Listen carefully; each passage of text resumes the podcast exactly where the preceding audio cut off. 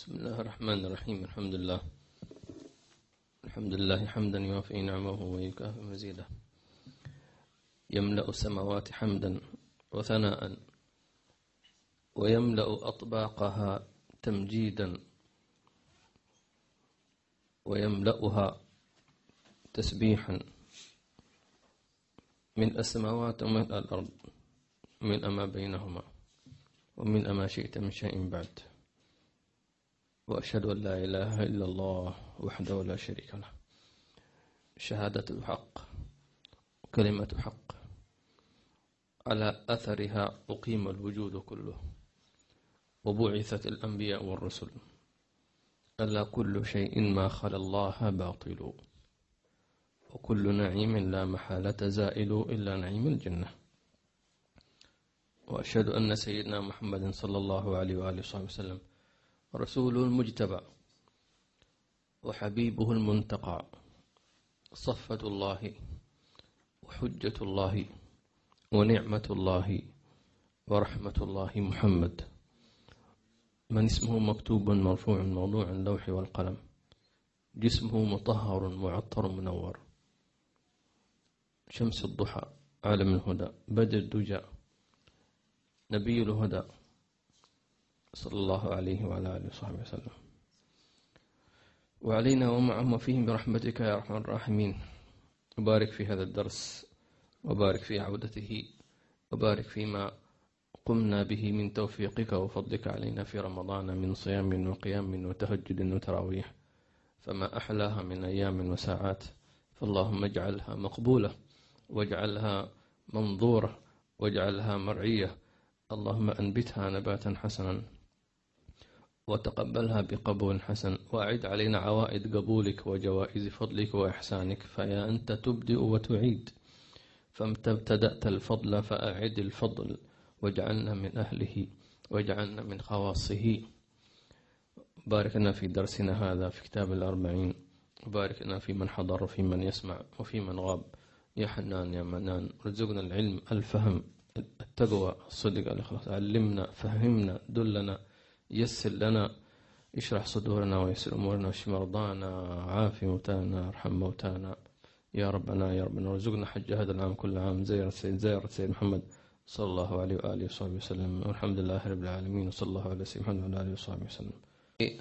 آخر درس قبل رمضان فيما يتعلق بالأصل الأول وهو المحافظة على الصلاة. وكيف تكون من الذين يقيمون الصلاة؟ فإن شاء الله تعالى يعني الواحد منا يراجع ويستذكر حتى آه، تتجمع عنده الحقائق ويرى واقعها في صلاته فإن كانت موجودة فهو قد دخل في معنى المقيمين للصلاة. ثم طبعا يكملها حضور القلب والروح والاستغراق في المعبود. الاستغراق. معنى الاستغراق أن أن تبذل بكلك في كله فلا يكون لك وجود في وجوده أو يعبر أحيانا بالفناء فيستغرقك ربك في صلاتك. الله أكبر. فتغيب فيه بدخولك الصلاة في حضرته تبارك وتعالى. كما أن الإنسان عندما يغطس في البحر فإنه يغيب في الأعماق فلا يبقى له وجود وهو في الأعماق يسبح ويلتقط اللآلئ ويستمتع بما يراه من مخلوقات الله عز وجل. ف فإذا دخلت في الصلاة فالمطلوب منك أن تستغرق كليتك في كليته فتمتلئ به. فاللهم ارزقنا ذلك في خير وعافية آمين. أو الليلة الأصل الثاني في الزكاة والصدقة. نعم. بسم الله الرحمن الرحيم وصلى الله على سيدنا محمد وعلى آله وصحبه وسلم. اللهم صل عليه وعلى آله الثاني في الزكاة والصدقة. قال الله سبحانه مثل الذين ينفقون أموالهم في سبيل الله كمثل حبة أنبتت سبع سنابل في كل سنبلة مئة حبة والله يضاعف لمن يشاء وقال رسول الله صلى الله عليه وسلم هلك الأكثرون إلا من قال بالمال هكذا وهكذا. فاعلم أن إنفاق المال في الخيرات أحد أركان الدين وإنما سر وإنما سر التكليف به بعدما يرتبط به من مصالح البلاد والعباد وسد الخلات والفاقات. أن المال محبوب الخلق وهم مأمورون بحب الله ويدعون الحب بنفس الإيمان. فجعل فجعل فجعل بذلك المال بذل المال. فجعل بذل المال معيارا لحبهم وامتحانا لصدقهم في دعواهم. فإن المحبوبات كله كلها تبذل لأجل المحبوب الأغلب حبه في القلب على القلب. فانقسم الخلق فيه إلى ثلاث طبقات. نعم. كلام جميل. كعادته الإمام الغزالي كلام واعي فاهم ذائق هائم. سلك الطريق وعرفه. يقول يعني هذا الفصل يعلمك كيف أنت تتعامل مع المال. ولماذا شرعت الزكاة والصدقة؟ يقول قال الله عز وجل مثل الذين ينفقون أموالهم في سبيل الله كمثل حبة أنبتت سبع سنابل في كل سنبلة مئة حبة والله يضاعف من يشاء والله واسع عليم. يعني أحيانا المولى سبحانه وتعالى يضرب الأمثال بمخلوق بمخلوق. عجيب. مخلوق بمخلوق. أنت يا أيها الإنسان ضرب الله لك المثل إن كنت من أهل الإنفاق بحبة السنبلة والتي لا شك أن الإنسان أفضل منها. حتى تعلم وترتبط أن الله عندما خلق الوجود لكي تنتفع به ولكي تعرف سر الإيجاد لهذا المخلوق حتى يكون لك منه اتصال بالمولى سبحانه وتعالى. مثل الذين ينفقون أموالهم في في في سبيل الله. ضرب الله المثل لمن لمن ينفق من ماله أموال. والمال في الشريعة ليس المقصود به الأموال النقدية الفلوس هذه. المقصود بالمال ما يعتبره الإنسان آه، أو ما يتاجر به.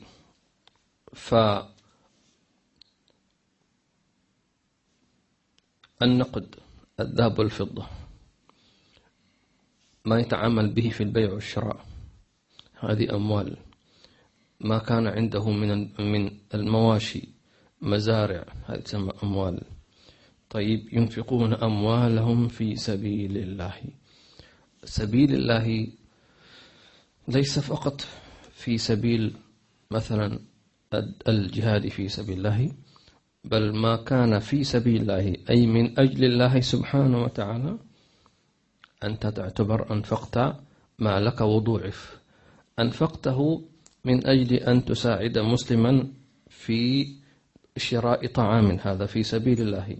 أنفقته من أجل أن تسدد دين أخيك هذا في سبيل الله. أنفقته من أجل أن تكسو به مسلما. هذا في سبيل الله. أنفقته على زوجتك وأولادك. هذا في سبيل الله عز وجل. كل مال تنفقه من أجل الغير أن يستفيد منه. هذا في سبيل الله تبارك وتعالى. لأن هذا مالك والناس يقولون أنت أولى به. هذه فلوسك. فأنت عندما تعطي غيرك أنت في الظاهر ما تستفيد شيء. لم تستفيد من المال ولم تستفيد من الشيء الذي اشتراه صاحب هو الذي استفاد من مالك وهو الذي اشترى به طعاما أو ملبوسا أو مركوبا أو مسكن أو شيء. تمام. فلذلك كان الإنفاق في سبيل هو دليل المحبة. لذلك قال النبي صلى الله عليه وسلم والصدقة برهان. أي برهان على إيمانك. لأن المال محبوب. ثم قال تفضل. أن إنفاق المال أحد أركان الدين في الخيرات. أي مال ينفقه في عمل خير بقصد خير صار هذا تحول إلى في سبيل الله عز وجل حتى ولو كان ظاهره تجارة لذلك هناك من يدخل التجارة من أجل التجارة الكسب الثراء الغنى الاستقلال التميز. طيب الشهرة. هذا لنفسه. فلذلك لا يبارك له في ماله. ومعنى لا يبارك له في ماله ممكن يكون مال كثير لكن تكون حياته كلها منزوعة البركة وأي منزوعة عن ذكر الله عز وجل من دنيا إلى دنيا إلى دنيا فما في بركة. لكن متى يدرك ذلك؟ عندما يموت. مثل نايم يرى في حلما يظن أنه حقيقة فعندما يستيقظ يعرف أن هذا حلم هذا حرام كل هذا حلم. تمام؟ كم ربما كان مستمتعا مستمتعا بهذا بهذه الرؤيا يأكل أو يشرب هكذا فيستيقظ. يا الله أنا كنت أظن أنه حقيقة طلع حلم. كذلك أهل الدنيا. في واقع الحالي يستمتع لكن هذا في وهم. متى يجد أن هذا شيء حلم أو غير حقيقي؟ عندما يموت. هذا كله يتلاشى. لقد كنت في غفلة من هذا فكشفنا عنك غطاءك فبصرك اليوم حديد. صح ولا كم واحد منا مثلا في المنام فعندما استيقظ الحمد لله أن هذه رؤيا مش حقيقة. صح؟ لا إله إلا الله. لذلك آه إنفاق المال في في في الخير أحد أركان الدين. سر التكليف تكليف الله هذا المال. لماذا أعطانا الله الدنيا؟ لا من أجل أن أن تشغلنا عنه. إنما إنما تكون هذه الأموال ممكن مصدر لزيادة الإيمان ولذوقه. لأن أكبر من أكبر أنواع الجهاد أي مجاهدة النفس هو بذل المال لأنه المحبوب الأكبر عند الناس عند المسلم وعند الكافر وعند كل الناس المال هذا. فبذله بغض النظر عن كمية المال المبذول. كثير كبير مش مهم. المهم هو أن يكون عندك صفة العطاء صفة البذل صفة الإيثار. أن تكون هذا معجون في طينتك أن تعطي. هذا يدل على أن المال بالنسبة لك يطيب في يدك ويزيد في يدك ويبارك الله فيك في هذا المال لأن لأنك تدره وتعطيه. فكلما أعطيت جاءك البديل. كلما أنفقت جاءك البديل تمام؟ وهكذا تعمل أن أن المال يأتي ويخرج يأتي ويخرج يأتي ويخرج فيكون في بركة سبحان الله. آه كما ذكرنا وامتحان صدقهم في دعواهم. أنت تحب الله عز وجل فلا بد أن تدع محبوبات الهوى والنفس لله سبحانه وتعالى. فإذا فعلت ذلك لله أنت صادق في المحبة. أما إذا فعلت مش لله لأن في ناس ينفقون. لكن مش لله للشهرة. إذا لما لازلت كاذبا في دعواك. بنى مساجد بنى مستشفيات نعم أنفق الملايين. هذه مستشفى وهذه مدرسة وهذا مسجد نعم لكن مش لله لا يدل على المحبة. متى يدل على المحبة؟ أن تخرجها لله. ولو أطعمت فقيرا تمرة لله هذا يدل على أنك صادق في محبتك لله تبارك وتعالى جل جلاله صادق في محبة عندك لكن تحتاج إلى زيادة. ثم ذكر الإمام الغزالي آه، طبقات الناس في آه، التعامل مع المال. ذكر منهم القوي وغير ذلك. نستمع إن شاء الله تعالى. نعم. بسم الله. الطبقة الأولى الأقوياء وهم الذين أنفقوا جميع ما ملكوا ولم يدخروا لأنفسهم شيئا. فهؤلاء صدقوا ما عاهدوا الله عليه من الحب كما فعل أبو بكر الصديق رضي الله عنه إذ جاء بماله كله فقال له رسول الله صلى الله عليه وسلم ماذا أبقيت لأهلك؟ فقال الله ورسوله. وقال لعمر رضي الله عنه ماذا أبقيت لأهلك؟ قال مثله أي مثل مثل ما أوتيت به مثل ما أتيت به. نعم. فقال صلى الله عليه وسلم. بينكما مثل ما بين كلمتيكما. الله أكبر. هذه الطبقة الأولى الطبقة العليا. هم درجات عند الله. وحتى الطبقة الأولى اللي هي معناها أنه ما يدخر شيء. والمقصود أنه إذا جاءه محتاج وقال له أنا محتاج إلى عشرة آلاف درهم. وهو هذا الشخص ما عنده إلا عشرة آلاف درهم. تفضل. يعني ينفق ماذا ما الذي عنده. عنده طبخ من تمر ليس عنده إلا هذا. والله ما أنا جائع. تفضل. أنا أريد بس تمرتين. خذه كله. هذا ينفق كل ما عنده. هذه طبقة عالية جدا. ولم يصلها إلا أعداد محدودة. حتى الصحابة مش كلهم. بدليل أن سيدنا بكر الصديق أتى بمال كله سيدنا عمر نصف ماله يعني حتى يعني مش واحد يقول طيب أنا وين؟ أنا أقول حتى الصحابة كانوا هكذا يعني. هم درجات عند الله عز وجل. وطبعا هذا أحيانا يكون يصل الإنسان إلى بلغ من اليقين لا يرى متصرف إلا الله خلاص. وهذا بما يسمى الأحوال. يعني يقول أنت عند الحال تمام؟ لا يرى فيها إلا الله عز وجل. فينفق. فإذا وصل إلى هذا الحال فلا يعاتب ولا يلام ولكن ينبغي الإنسان أن لا يدعي هذا. يقول أنا سأنفق وسأجرب. لا هذا تجربة والصحابة من جاء قال النبي صلى الله عليه وسلم لأحدهم لأن تدع شيئا لأولادك خير من أن تذرهم. يطلب الناس ويسألوه. يعني مثلا أنت تنفق بعدين تموت أولادك وزوجتك ما تركت لهم مالا. إيش تبغاهم يعني يطلبوا من الناس؟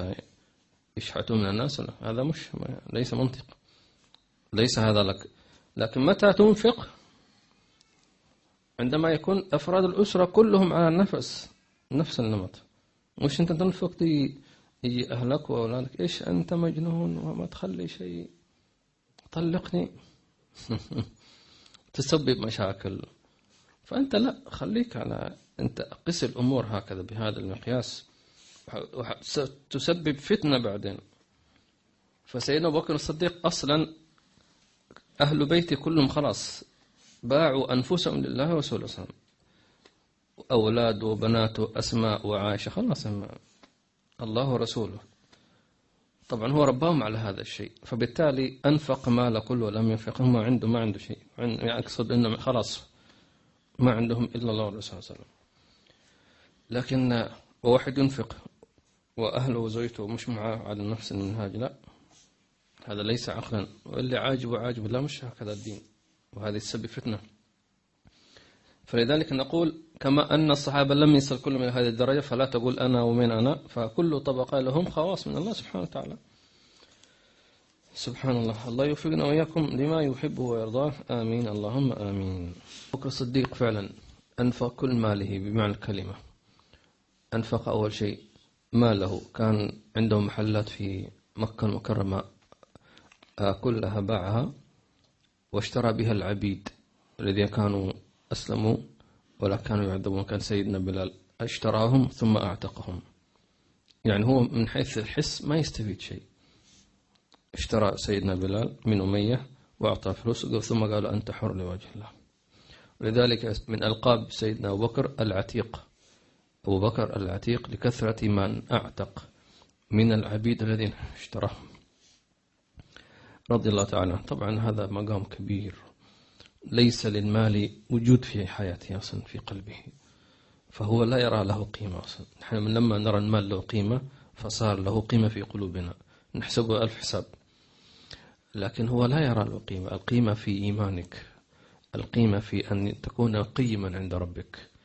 القيمة أن تكون عبدا عند الله. فهو نظر إلى هذا المنظر فلا يبالي من عرف قيمة ما يطلب. هان عليه قيمة ما يبذل. انت الشيء غالي تبغى تشتريه بسعر رخيص هذا جنون. جوهرة غالية تبغى تشتريها بعشر دراهم. مش ممكن هذا. تريد شيء على على قدك اشتري على قدك. اشتري رخيص. وبذل الرخيص للرخيص. لكن الغالي ما بذل لله تبارك وتعالى. ف بذل بيته بذل بناته أسماء في يوم الهجرة وسيدنا عائشة رضي الله تعالى عنها حتى دابته حتى نعاله. دابته أعطى النبي محمد صلى الله عليه وسلم نعاله في كل شيء. جوعه. فهو بذل ما شاء الله رضي الله تعالى عنه وارضاه. من هنا آه، الطبقات الدرجات الإيمانية هذه. هؤلاء أكابر. فأنت صح أنت لا نحن لا نستطيع أن نصل إلى ربعهم أو عشرهم أو شعر في أقدامهم لكن مفتوح لك أن تحبهم. وأن تسأل الله لهم الفردوس الأعلى. فكونك أحببتهم احشرك الله في زمرتهم رضي الله تعالى عنهم وأرضاهم. ونفعنا بهم في الدارين. آمين. اللهم آمين. نعم. الإنفاق الحسي كل ما تملك هذا مقام كبير. لكن يندرج فيه أيضا فروع بمعنى آخر. شخص أتاك مثلا قال لك أنا محتاج آه مثلا 500 درهم مثلا. فأنت فتحت المحفظة فلم فعندك مثلا 500 درهم هي الموجودة في الحفيظة. تفضل. هذا أنفقت ما عندك في في الحال. وإن كان عندك رصيد في البنك. هذا جزء من إيش؟ من هذا المعنى يدخل فرع. أيضا كنت أنت جائع وزوجتك طبخت لك أكلة شهية وأنت جيعان مستعد تأكل فإذا مسكين أقرع الباب يقول لك أنا محتاج جيعان. كان بوسعك أن تعطيه أن تعطيه تميرات خذ تميرات أو سندويتش. ممكن لكن أن تنفق من, ما من كله أن تعطيه المائدة كلها. بعدين تزعج زوجتك منك بعدين. تقول لك أنا تعبت عشان هذا أقول هذا أرسله الله عز وجل. لا ما راح تزعل بالعكس هي حت حتفرح منك أنك أنت أخذت أعطيتها الأجر الكبير لهذا الشيء. والقصة التي تعرفونها مع الرجل مع زوجته وبينما رجل تزوج رجل امرأة فطبقت له طعاما فدخل فقرع الباب قارع فقال لزوجته افتح الباب. فقال فنظرت في الباب قال مسكين أريد طعاما. فقال اعطه آه، الطعام كله. سبحان الله. ثم قدر الله عز وجل أن أن تتطلق المرأة فتتزوج آخر فتتزوجها. عفوا خربط في القصة. عندما في في المرة الأولى قال لها زوجها لا اصرفيه نحن أولى بالطعام هذا طعامي أنا. فانصرف مكسور الخاطر.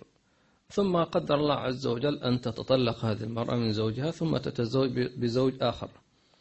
وطبقت له الطعام. ثم فإذا بالباب مسكين فقرع الباب فقال لزوجته افتح الباب. ففتحت فأول ما فتحت بكت بكاء شديدا قالت إن مسكين يريد طعاما. قال اعطه كل الطعام. قالت كل الطعام؟ طب أنت لا تأكل؟ قال نحن نحتسب لله عز وجل. فأعطاها فأعطته الطعام كله ثم بكت عند زوجها. قال ما الذي يبكيك؟ عشان الطعام هذا الله سيرزقنا. يعني ما ما يستاهل أن نبكي على طعام. قالت لا أنا لا أبكي على طعام بالعكس إحنا أخذنا صدقة. ولكن أبكي لأن هذا المسكين هو زوجي.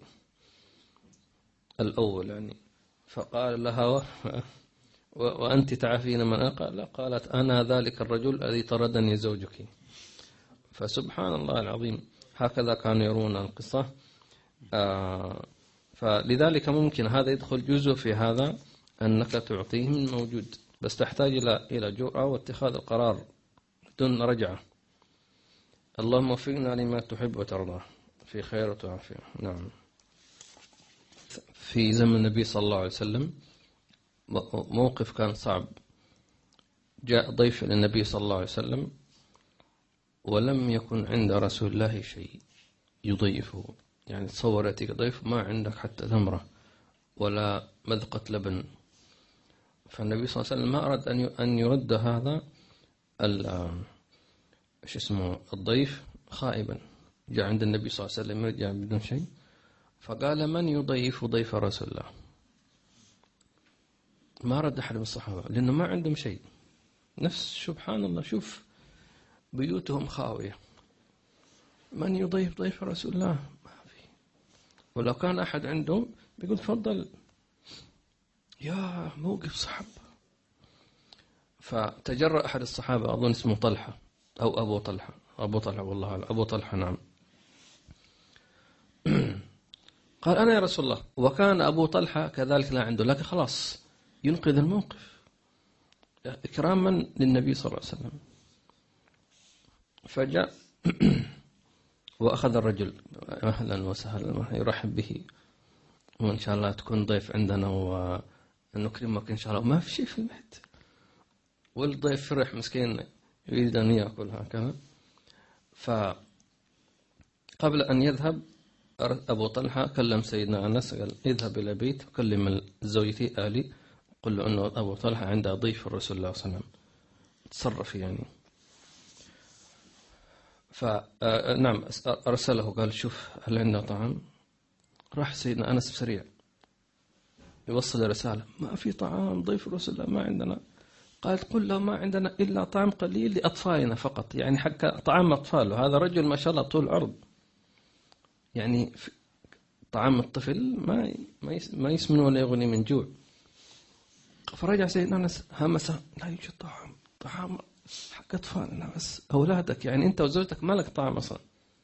شوف ما تصور أنك ما عندك طعام إلا لأولادك. وأولادك هؤلاء فرد كبدك تفديهم أنت. قال لها هيئي طعام الأولاد ونقدمه للضيف. ونومي أولادك. تصرفي نوميهم العبي معهم. أي شيء خليهم يناموا ونكرم ضيف رسول الله صلى الله عليه وسلم. راح. ولبت الزوجة الصالحة. ما ما ناقشت ليش وكيف هذا. حاضر. يعني آه، جلست مع أطفالها تلاعبهم تعمل شيء بعض الأشياء حركات هكذا. حتى غلبهم النوم. وناموا وهم جائعون. جاء الضيف وقال لها اغلقي الكهرباء كأنه ما في كأن الكهرباء انقطعت. فقدم من الضيف طعام أولاده فبدأ يأكل ويأكل مش عارف. هو لا يرى أبو طلحة يأكل لأنه ما, ما يشوف شيء. هو طلحة يعمل نفسه هكذا حتى يفهم جاره أنه يأكل معه. حتى شبع. ارتاح. جزاك الله خير. أطعمتني وأكرمتني. الله يبارك فيك وهو طعام أولاده وهم كلهم جائحون إكراما للنبي صلى الله عليه وسلم. خرج الضيف مبسوط الحمد لله شبع. وبات أبو طلحة وزوجه وأولاده ليلتهم بلا طعام حتى جاء الفجر. خرج على عادته يصلي الفجر أمام النبي صلى الله عليه وسلم. أول ما جاء تبسم. تبسم له النبي صلى الله عليه وسلم. وقال له إن الله ضحك بصنيعكما بضيف رسول الله صلى الله عليه وسلم. أعجبه يعني. أن تعمل عمل تجعل ربك يفرح منك. ويخبر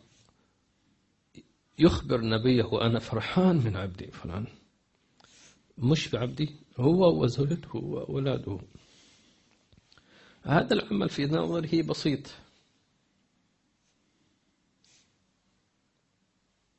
يعني ما هو الطعام؟ شوية تمرات يعني. لكن البذل والتواضع جعل السماء كلها تتحرك.